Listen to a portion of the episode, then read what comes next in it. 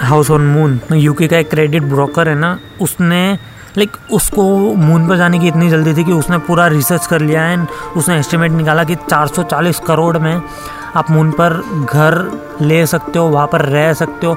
Condition like SpaceX का rocket use करना है। स्पेसएक्स से आप यहाँ से मून पर जाओगे आपको रेडिएशन और वैसा कोई फ़र्क नहीं पड़ेगा आपको क्लाइमेट भी नहीं चेंज होगा सारी फैसिलिटीज़ के साथ आप मून पर जा सकते हो और रह सकते हो। उसके लिए आपको लगेंगे 440 करोड़।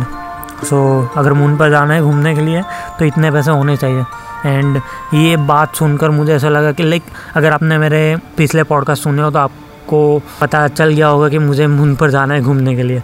अगर मून पर घूमने के लिए जाने के लिए मुझे ऑलमोस्ट 440 करोड़ तो चाहिए।